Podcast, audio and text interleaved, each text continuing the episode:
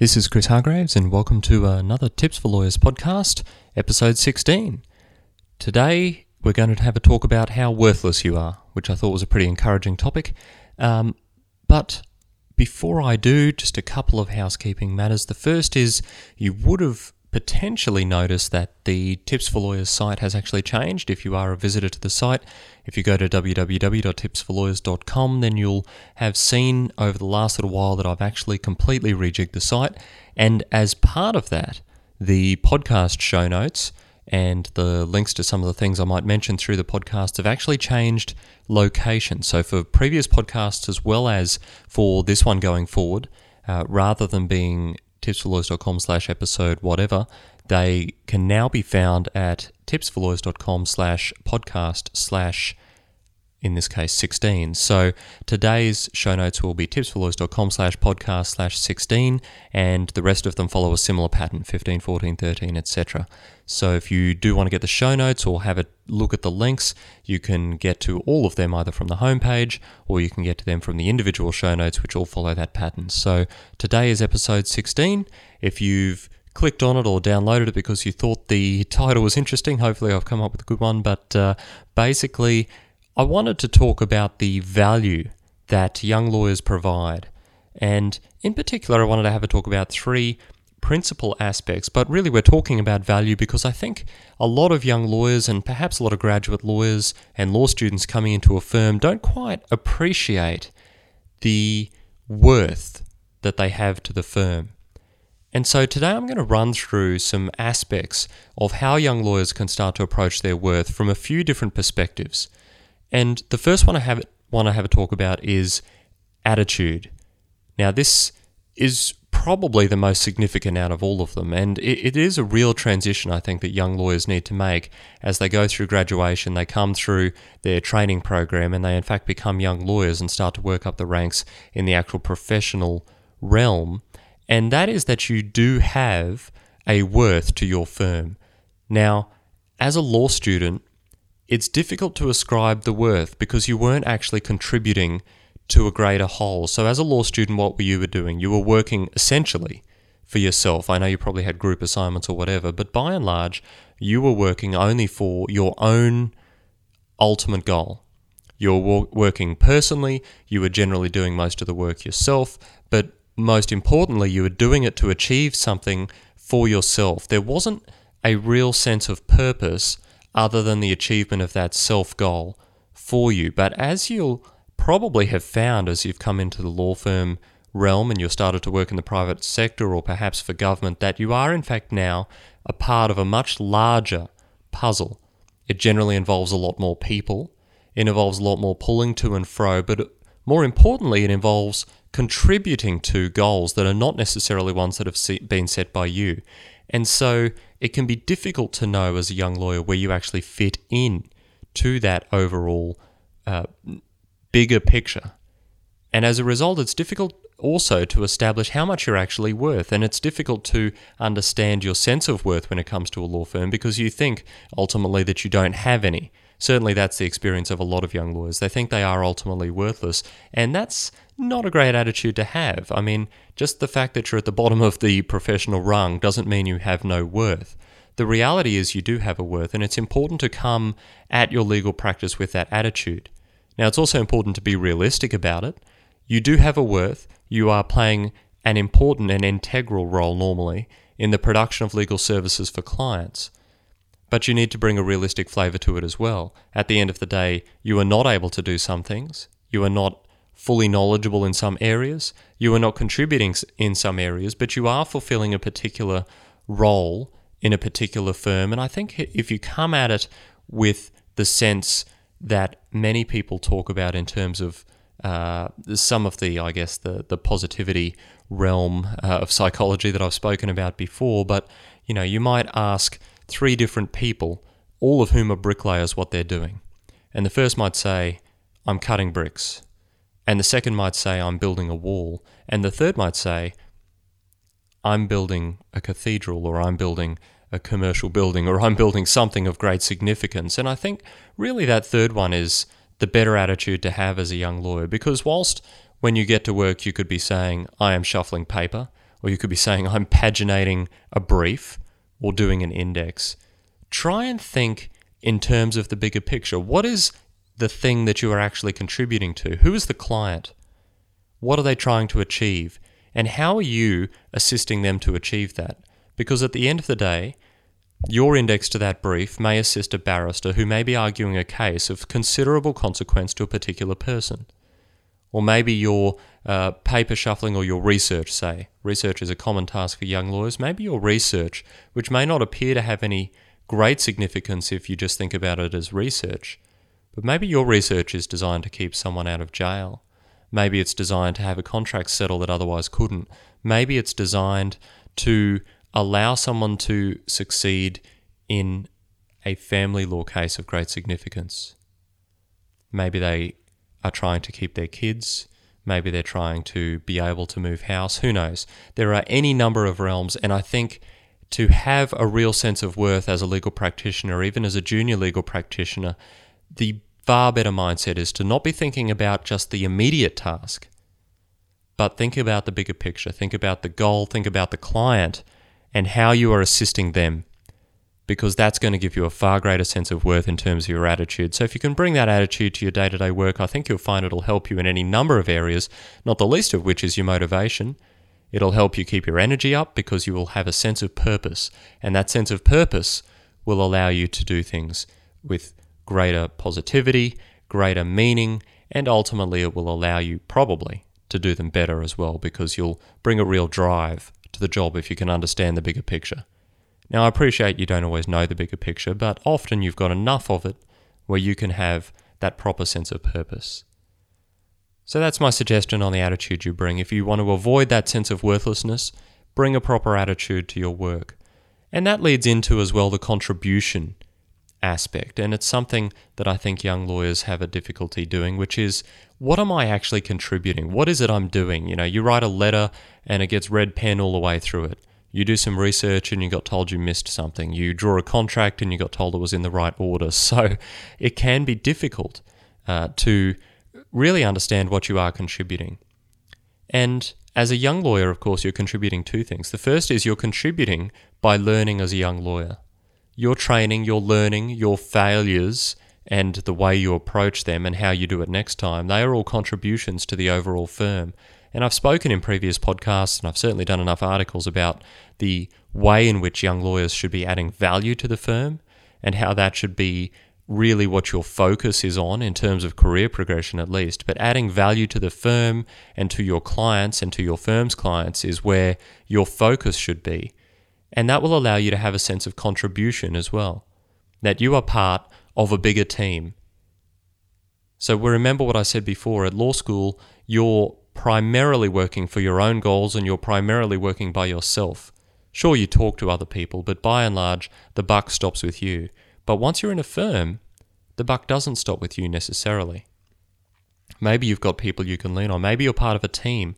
Certainly, there will be other people around who will be part of the legal job that you are doing. Doesn't always mean they'll all be working on the same job, but they're working as part of the law firm enterprise. And so you are contributing at the end of the day to the functioning of a firm that is endeavoring to serve its clients well, to make a profit so it can pay its staff, so it can grow, so it can serve more clients well. And that is the sense of contribution that it will assist you uh, to keep up again your motivation, it will help your attitude as well if you can understand and appreciate how you are actually contributing to the firm. So, to the extent that you can with your day to day tasks, if you're finding yourself flagging, if you're finding yourself feeling, what the heck is the point of all of this? Have a think about what is it contributing to. Because the glamour of the task is not necessarily connected with its importance in terms of contribution. And the best example I can think of is a larger firm that might have a mailroom and maybe it's got someone you know fairly young, not necessarily with any qualifications, and maybe their responsibility is to open the mail, and that might seem to them to be a worthless job. But picture this: what happens if they don't open the mail?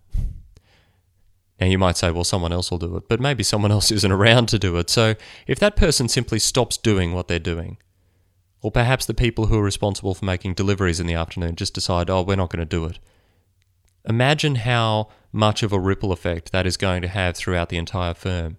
So, allocating importance to a job based on its level of glamour is not necessarily the best way to get a sense of contribution. You get the sense of contribution, again, just like with the attitude, by looking at the bigger picture.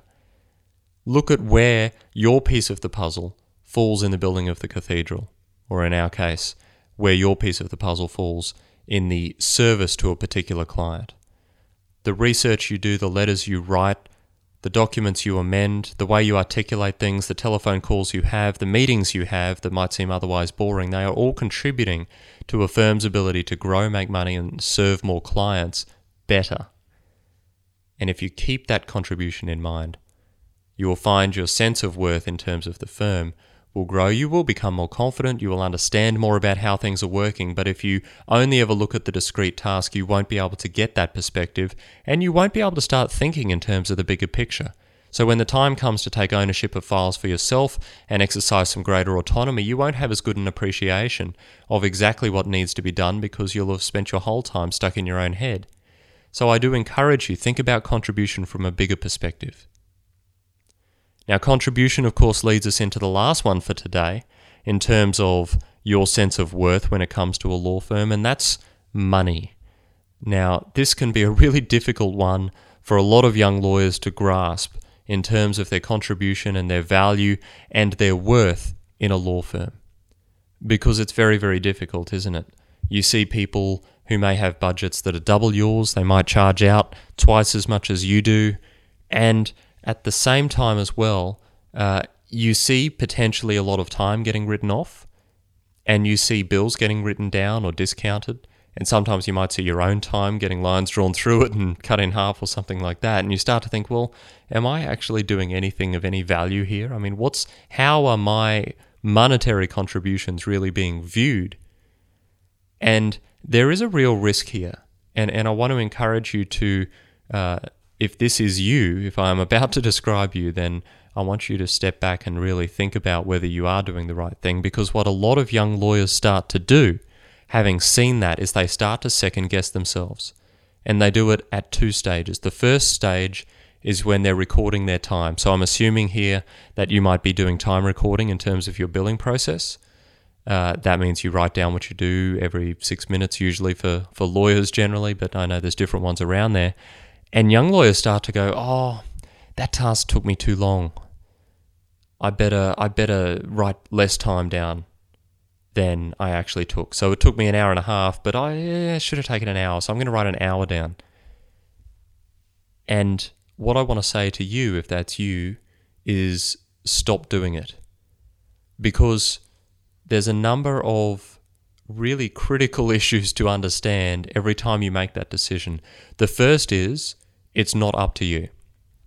Unless it has been specifically said to you that you should be doing that kind of thing, as a junior lawyer, it is not up to you to record less time than what you spent. That is not your decision to make. Uh, you write down how long it took, and there's a number of reasons for that. The first is the firm needs to know what you're doing. The second is if a particular task is taking you habitually longer than what it should, then someone needs to know about it so they can help you to find a more efficient way of doing that task, or so that you can explain why it's taking you longer than perhaps you or they think it should. And the final reason is, and this is the one where a lot of lawyers don't appreciate it, is that it has been factored in when the matter was delegated to you in the first place. So the fact that I might be able to write a letter in half an hour and it might take you an hour and a half does not mean that you, if you've got 10 years less experience than me, are necessarily doing the job inefficiently. Because if you think about it, the fact that it might take you three times as long doesn't really matter if the charge out rate is appropriate. So to get from zero to a settled advice, say, to a client on a particular issue, there might be any number of things that are involved to do that. I mean, we all know it's not just a matter of writing the letter. Generally, it's reading the material. Sometimes it's doing some research. Sometimes it's just considering the issues, drawing a little mind map, seeing how things work together, and then mapping out the advice and writing it in a structured and relevant and meaningful way for the client. Now, all of those tasks might not be tasks that are worth the client paying $500 for per hour. So if I'm going to charge them, say, for an hour of my time, and that's going to cost $500, but you might take two hours, but you're only $150 an hour, well, there you go. The client's just saved $200 to get to the stage of a final draft. Now I'm going to go through it, and that might take me a little bit of time, but it won't take me anywhere near as much time as it would have to do it from scratch. So don't assume that you're doing something slowly. Maybe you are, but that's something that needs to be picked up in a different way. It shouldn't be picked up by you when you are recording your time. It's a trap I see a lot of young lawyers get into, and it flows through at the other end as well because the firm looks at the figures. Don't think they don't. Every partner looks at the figures of their team, whether you're in a big firm or a small firm. They know what's going on these days because most time recording is done electronically, and if it's not, it's at least entered periodically enough that the partners can tell if you are being productive with your billable time or not. Chances are you've got a budget. And if you are constantly second guessing yourself about how things how long things take, then you are doing your firm a disservice, but you're also creating a perception that you're not working that hard. Or if the firm knows you're running it down, they're creating a perception that you're constantly concerned about your own efficiency. Now, that's not to say you shouldn't do things smart, and that's not the subject of this podcast, but you need to obviously choose a way of doing things that's as efficient as possible to come up with a quality product. But what it does mean is do that and then write down the time it took. That's it. Don't discount yourself. If it's taking longer than what you were permitted to spend on it in the delegation process, then you need to go back and talk to the person about it. Now, I appreciate some firms may have different rules. Maybe you're encouraged to write down. Maybe you're told if you spend more time than that, only record that time. If that's you, then that's fine. But by and large, I don't think that's a good process for any firm to adopt because they're not getting accurate figures about what people are doing and how long things are taking. Now, I said there were two. The second time this value issue comes up where young lawyers don't appreciate the dollar value of their time is at billing time. So many firms have a billing process where uh, you, perhaps as the junior lawyer, if you have a carriage of a file, you will be going through uh, the report and making some recommendations to your supervisor about what should be billed and perhaps what shouldn't be billed or what should be written down to a lower figure or something like that. And of course, there's two ways to do that. You some firms will look at the overall bill and might just go, the overall bill is too much. We can't pinpoint any particular thing that seems to have uh, made the bill go over, so we're going to write the whole bill down by a little and then just spread it across the field in terms of the people who worked on it. Um, and, and, that's not totally irrational. Uh, it does sometimes seem a bit unfair if you're on the receiving end of it and you thought it was someone else's fault, but uh, I'm sure you can get over that. But uh, what a lot of young lawyers have a tendency to do is they see their own time. Once again, this is another opportunity to second guess yourself you didn't do it at the time, and then you see, oh, if I had this up, I've spent four hours on something, and oh, was that too long? And uh, I don't know, maybe it was too long. And if you've got enough experience to make that decision, then it is a good time to review and, and actually make a rational decision. But if you are relatively junior, and by this I mean maybe one or two years out of post admission, there's a reasonable chance you don't yet have the experience to know how long was too long. So over time you will start to get an appreciation for how long it will take people at different levels to do different things, and therefore how long is too long. But if you don't have that appreciation yet, look, if you're really concerned about it, the best thing you can do is just flag it and say to the partner, look, I'm not sure um, whether that might have been too long. I've added up my day's entries on preparing that advice, and it looks like it took me 10 hours. Do you think that was too long, or do you think that's appropriate? And they'll make the final decision. Uh, that's fine. Uh, and it's an opportunity for them to, to ask you why you think it took so long and for you to perhaps find some more efficiency next time. Maybe the job, though, was just bigger than what everyone thought in the first place. And if that's the case, then maybe the bill is entirely reasonable to send. So don't second guess yourself at writing your time down, but don't second guess yourself either when it comes to billing time. Make rational decisions based on your level of experience and also based on how much has been factored in already as the delegation process because you are expected to take more time on things than a senior lawyer might. That's simply how it works. If it didn't work that way, everyone's charge out rates would be the same and everyone would be doing the same kind of work and it would be silly because that's not how the real world works. So, I wanted to use those three examples attitude, contribution, and dollars as three ways in which you can start to develop a sense of what your worth is to a firm and also start to get a real sense of how you're adding value, how you're contributing to the overall pieces of the puzzle, and how you are a genuine contributor to the firm's operations. And it's not just from a monetary sense, it's from a client service sense. Look at the bigger picture, figure out what you're involved in. You might be involved in some amazing matters, and you might be an integral part of those matters. It might not be the glamorous part, but that doesn't make it any less important. So don't undervalue your contributions on any level. Don't overvalue them either. I'm not encouraging you to be egotistical or arrogant, but don't undervalue them. Appreciate what you are doing. Appreciate also what you're contributing to as a whole, the clients you have, their legal issues that you are assisting them with, and I think you'll find that overall you will get a far greater degree of satisfaction out of your day to day practice. That's all I had for today. This is Chris Hargraves from tipsforlawyers.com. You can find the show notes at tipsforlawyers.com slash podcast slash 16, and I will see you next time.